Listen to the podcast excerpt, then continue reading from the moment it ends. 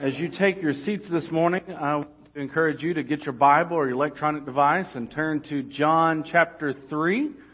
Uh, I wished I had more time this morning. Um, I'm, I'm still trying to get used to this whole hour long service. Um, you know, where I was at before, 40 to 45 minutes was the minimum that we taught on a Sunday morning from the pulpit. So squeezing everything into 25 minutes, I've got to talk really, really fast or cut a lot of things out. So uh, we're going to move pretty quickly this morning. Uh, but we are super excited to be here. It's been about six weeks uh, since we moved in, and it feels like home already for us.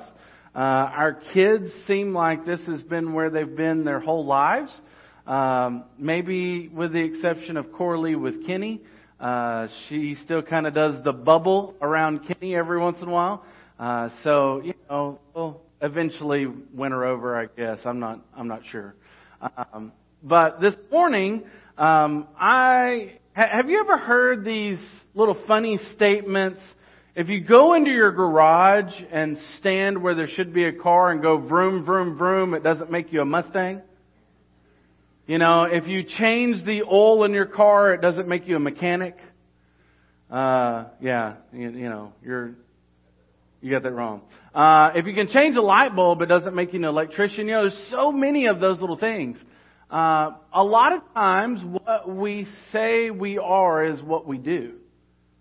It's not what we do is, or I got that wrong. What we do is who we try to make ourselves to be, if that makes sense. Teenagers have perfected this. I don't, I don't know if any teenage parents can vouch for this, but they're one way in one place, one way with another group of friends, and another way. I mean, it's like they are chameleons. Everywhere they go, they're constantly changing. They're constantly being different. It's hard to really peg down who they really are. So this morning, as we dive in, starting in verse 22, I want to ask these, uh, these two questions to you. Who are you? What defines you? What, what, what marks you? What, what makes you you? And probably even a better question this morning is whose are you? John begins in verse 22. After this, Jesus and his disciples went into the Judean countryside and he remained there with them and was baptizing. John was baptizing in Aenon near Salem because water was plentiful there and people were coming to be baptized for John had not yet been put into prison. So to set the stage a little bit, John is not like the other three gospels or the synoptic gospels. Uh, John is kind of going and hitting the high points. If he did every story that he ever encountered with Jesus, there would not be enough books, there would not be enough paper. Uh, so they have left, Jesus has left the big city with all the hustle and bustle and all the distractions to spend possibly several months with his disciples, uh, just focusing on preaching the word and baptizing. Um, a couple of things here. This this uh, idea of people coming is like a steady stream of people. It's not just one here or one there. Um, also, I, I didn't catch this until several months. Did you know that Jesus didn't baptize? It was his disciples. We see this in John chapter 4, verse 2. Um, he is, for whatever reasons, he has come in and said, you know what, I'm, I'm going to teach, you're going to baptize. And, and I guess that this may be a little bit of the discussion, the argument that we'll talk about in just a minute, but wouldn't it be really weird for someone to say, "Oh, I'm I'm the only one that's had the true baptism and, and the water with Jesus"? If he was the one, if he only baptized one. So that's that's why there's not uh, where we don't see Jesus baptized a lot or at all. Um, we also see that this is unusual. This is not Christian baptism.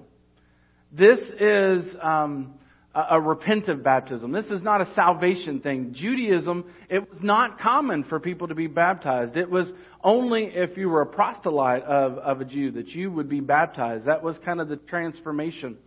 So we're, we're kind of in a weird period here, and most likely First John comes before this book that we have. So, uh, verse 25 says, Now a discussion rose between some of John's disciples and a Jew.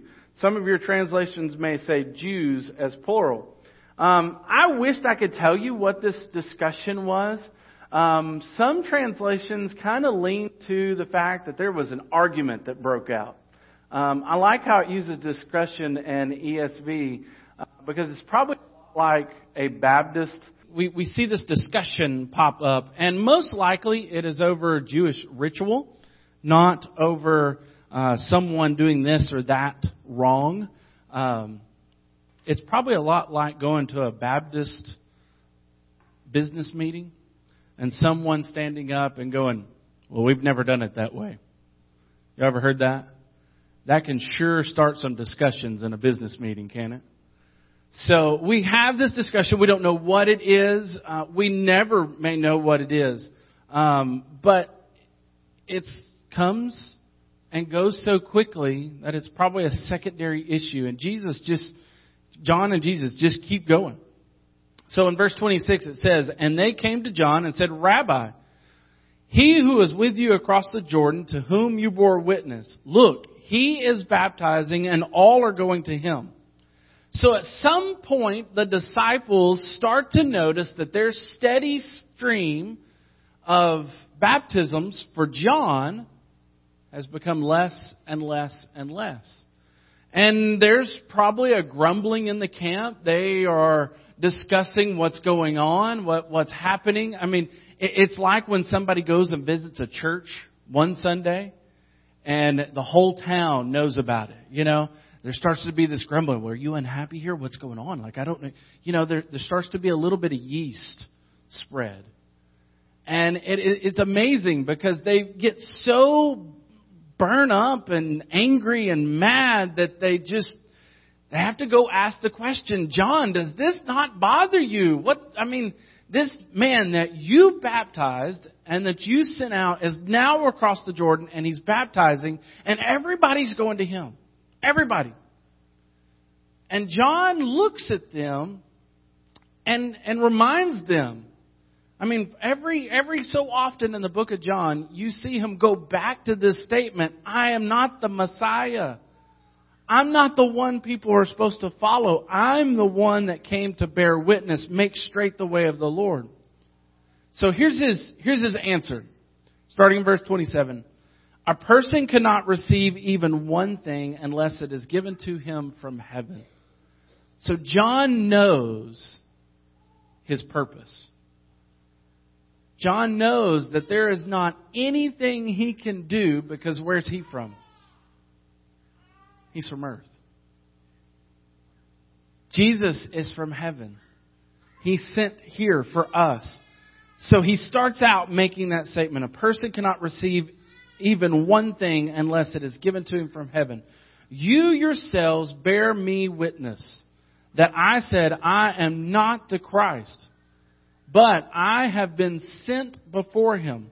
The one who has the bride is the bridegroom. The friend of the bridegroom who stands and hears him rejoices greatly at the bridegroom's voice. Therefore, this joy of mine is now complete. It's kind of a strange statement from a man that has been baptizing and proclaiming Jesus is coming, and now he is on the scene and he begins to turn the importance of what he has been doing to Jesus. He knows who he is. He knows whose he is. And it's amazing to me that the disciples got so caught up in the fact that their numbers had dwindled and John was going, Praise God. My time, my importance is no more, and now it is on to Jesus. The King of Kings and the Lord of Lords is here. Everybody was waiting for this conquering king, this political leader, this strong man, and it turns out to be totally different, didn't it? But John knew from childhood who he was. Anybody remember the first encounter when Jesus' name was, or, or when Mary came and John leapt in his mother's womb? He probably danced on her bladder for a little while. He knew. He knew who he was. He didn't have to ask any questions. He didn't have to get all tied up in it. He, he knew who he was. I don't know how I'm going to do this one handed, but I'm going to try. But several, several years ago, I got the opportunity to read this little book, Are You My Mother? To Abigail. And um, I hope that this makes sense as we go through this. A mother bird sat on her egg. The egg jumped. I must get something for my baby bird to eat, she said. So she went away. Inside the nest, the egg jumped.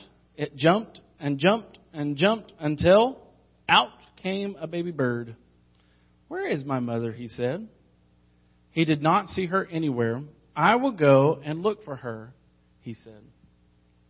Out of the nest, he went down, down, down, down, plop. The baby bird could not fly, but he could walk. Now I will go and find my mother, he said. Are you my mother? The baby bird asked a kitten. The kitten just looked and looked and did not say a thing. Are you my mother? The baby bird asked a hen. No, said the hen. Are you my mother? The baby bird asked a dog. I am not your mother. I am a dog, said the dog. Are you my mother? The baby bird asked a cow. How could I be your mother? said the cow. I am a cow. The baby bird stopped to think. The kitten and the hen were not his mother. The dog and the cow were not his mother. I have a mother, said the baby bird. I know I do. I will find her. I will, I will. Just then the baby bird saw a big thing. You are my mother, he said. The big thing said, snort. Oh no, said the baby bird. You are not my mother. You are a scary snort. The snort lifted the baby bird up up, up. Then something happened. The snort put the baby bird right back in the tree. The baby bird was home. Just then the mother bird came back. I know who you are, said the baby bird. You are not a kitten. See, the, the bird kind of, baby bird kind of wised up a little bit, didn't it? You're not a kitten or a hen or a dog. You're not a cow or a snort. You are a bird, and you are my mother. It's amazing that a little bitty kid's book can challenge us to look to see whose we are. This baby bird was like John. It fi- he finally figured out who he belonged to, who he is. Why aren't we that way? Do we know who we are? Do we know whose we are? Do we know who we belong to? A, lot of us try to define ourselves with the things that we have, the things that we own, the things that we like to do, and we miss out on the biggest blessing to know that we're His. And we don't have this complicated thing to go through to figure out who we are. Erik Erikson coined the term, that kind of sounds like a wrestler. You know, I don't know why, but every time I say that name, I think like, you know, WWE wrestler coming out in boots and, you know, a mask and everything. But this guy was a, a psychologist and he coined the term identity crisis at the beginning of World War II. That amazes me that we've had an identity crisis that's just grown more and more and more. I mean, you, you find people that will go and they'll play a certain sport and they make that sport define them. Should that define us? I'm His. I'm a child of the King of Kings and Lord of Lords. Yes, I have my mother and I know who my mother is. Yes, I have a father and I know who my father is. But that doesn't define me. My family doesn't define me. Because this is not just what we do, this is who I am. Can't be anybody different. There, there's been a scary thought in my head for the last few years that, you know, if God started to move me out of ministry and move me into something else, I don't know if I could do it. because I know this is what God designed me to do. John said the same thing. He knew that he was the best man. He wasn't the bride or the bridegroom. He was waiting to hear the voice of the bridegroom, and now he can rejoice. Reverend Mark Dods says this in the expository Bible commentary John's joy was full as he watched the crowds leave him for Jesus. The joy of the bridegroom's friend who arranges the marriage, and this joy is attained in Christ welcoming to himself the people whom John had prepared for him and directed to him. Shouldn't that be the description we have as a church? It doesn't matter what people bring in of baggage or, or, or who is the person that comes in the back door on a Sunday morning or a Wednesday night or any time in one of our community groups. Shouldn't we love them? Shouldn't we care for them? Shouldn't we be the nurses and the doctors and, and, and the listening ears? Shouldn't we be the people that are ready to escort this person to know who Christ is? Don't we get joy when that happens? Have any of you ever led someone to Christ? When it happens, you're, you're, you're ready to tell everybody. Even if this person's like, shh, just, just calm down. I mean, I can remember one, one of the times that I led a, a lady to Christ. She was in a swimming pool in her apartment complex. And she looked at me. She said, Now when can I get baptized? And I was like, How about right now? You're already in the pool. Let's do it. And the people around me were like, what, what just happened? I mean, I was excited. I was ready to swim laps with a lady, whatever it took That was so fulfilling to do what I was called to do, to be John the Baptist, to point people to who Christ is and what he wants to do in their hearts and lives. I have no power and authority to do that. If we look at the last statement in this, this passage, we get this profound thing that we should leave out here with. So if you don't leave with anything else, leave with this. Verse 30 he must increase, but I must decrease. In Texas, we have this favorite, favorite word. Like, you know, we have big O and some of those words, but there's a word that most of us in Texas use at some point in time. In other states, when we say this, they look at us and go, What you about to fix? How many have ever said, I'm fixing to? You say that often? You know, every once in a while my alarm goes off and I say, I'm fixing to get out of there. You know, I, I'm, I, I'm not sure I want to get out yet. John says he must, which implies that John must, right? He says, I must, he must increase, I must decrease. God has to become more important than me. We don't have to worry about who we're supposed to be because we know who we belong to. We don't have to be tied up in this identity crisis. If we do what this scripture says, every day we must become more and more and more Christ like. When you look in the mirror, who do you see? Do you see you? Any of you remember what you looked like when you were a teenager? When you were a lot younger? Was it the same person? Just looked a little bit different, didn't it? This is what we're talking about this transition. I'm glad Hannah read this passage from Romans. We have to remove ourselves and become living sacrifices. People shouldn't see us when they see us, they should see Christ. People shouldn't hear us when we speak, they should hear Christ everywhere we go, everything we do. That person that's in the cubicle beside you should hear Christ, not you. The person down the hallway should see Christ, not you. Grandparents should live in a way that it shows their grandkids Christ. Parents should lead in a way that it shows them Christ. We must become less and less, and He must become more and more important. This morning, I pray that something that was said hits home.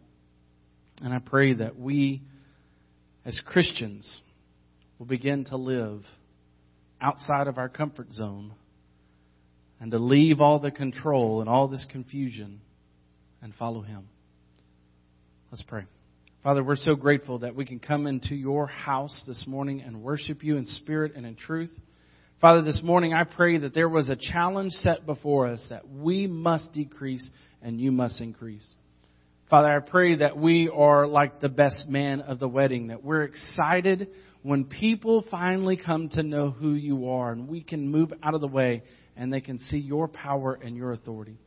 Father, this morning I pray that you will give us the words to say, the heart to be able to be ready to answer your call. That we will be able to share with people who you are. So, Father, this morning, as we continue to worship your name, I pray that we will focus on who you are. In your precious and holy name we pray.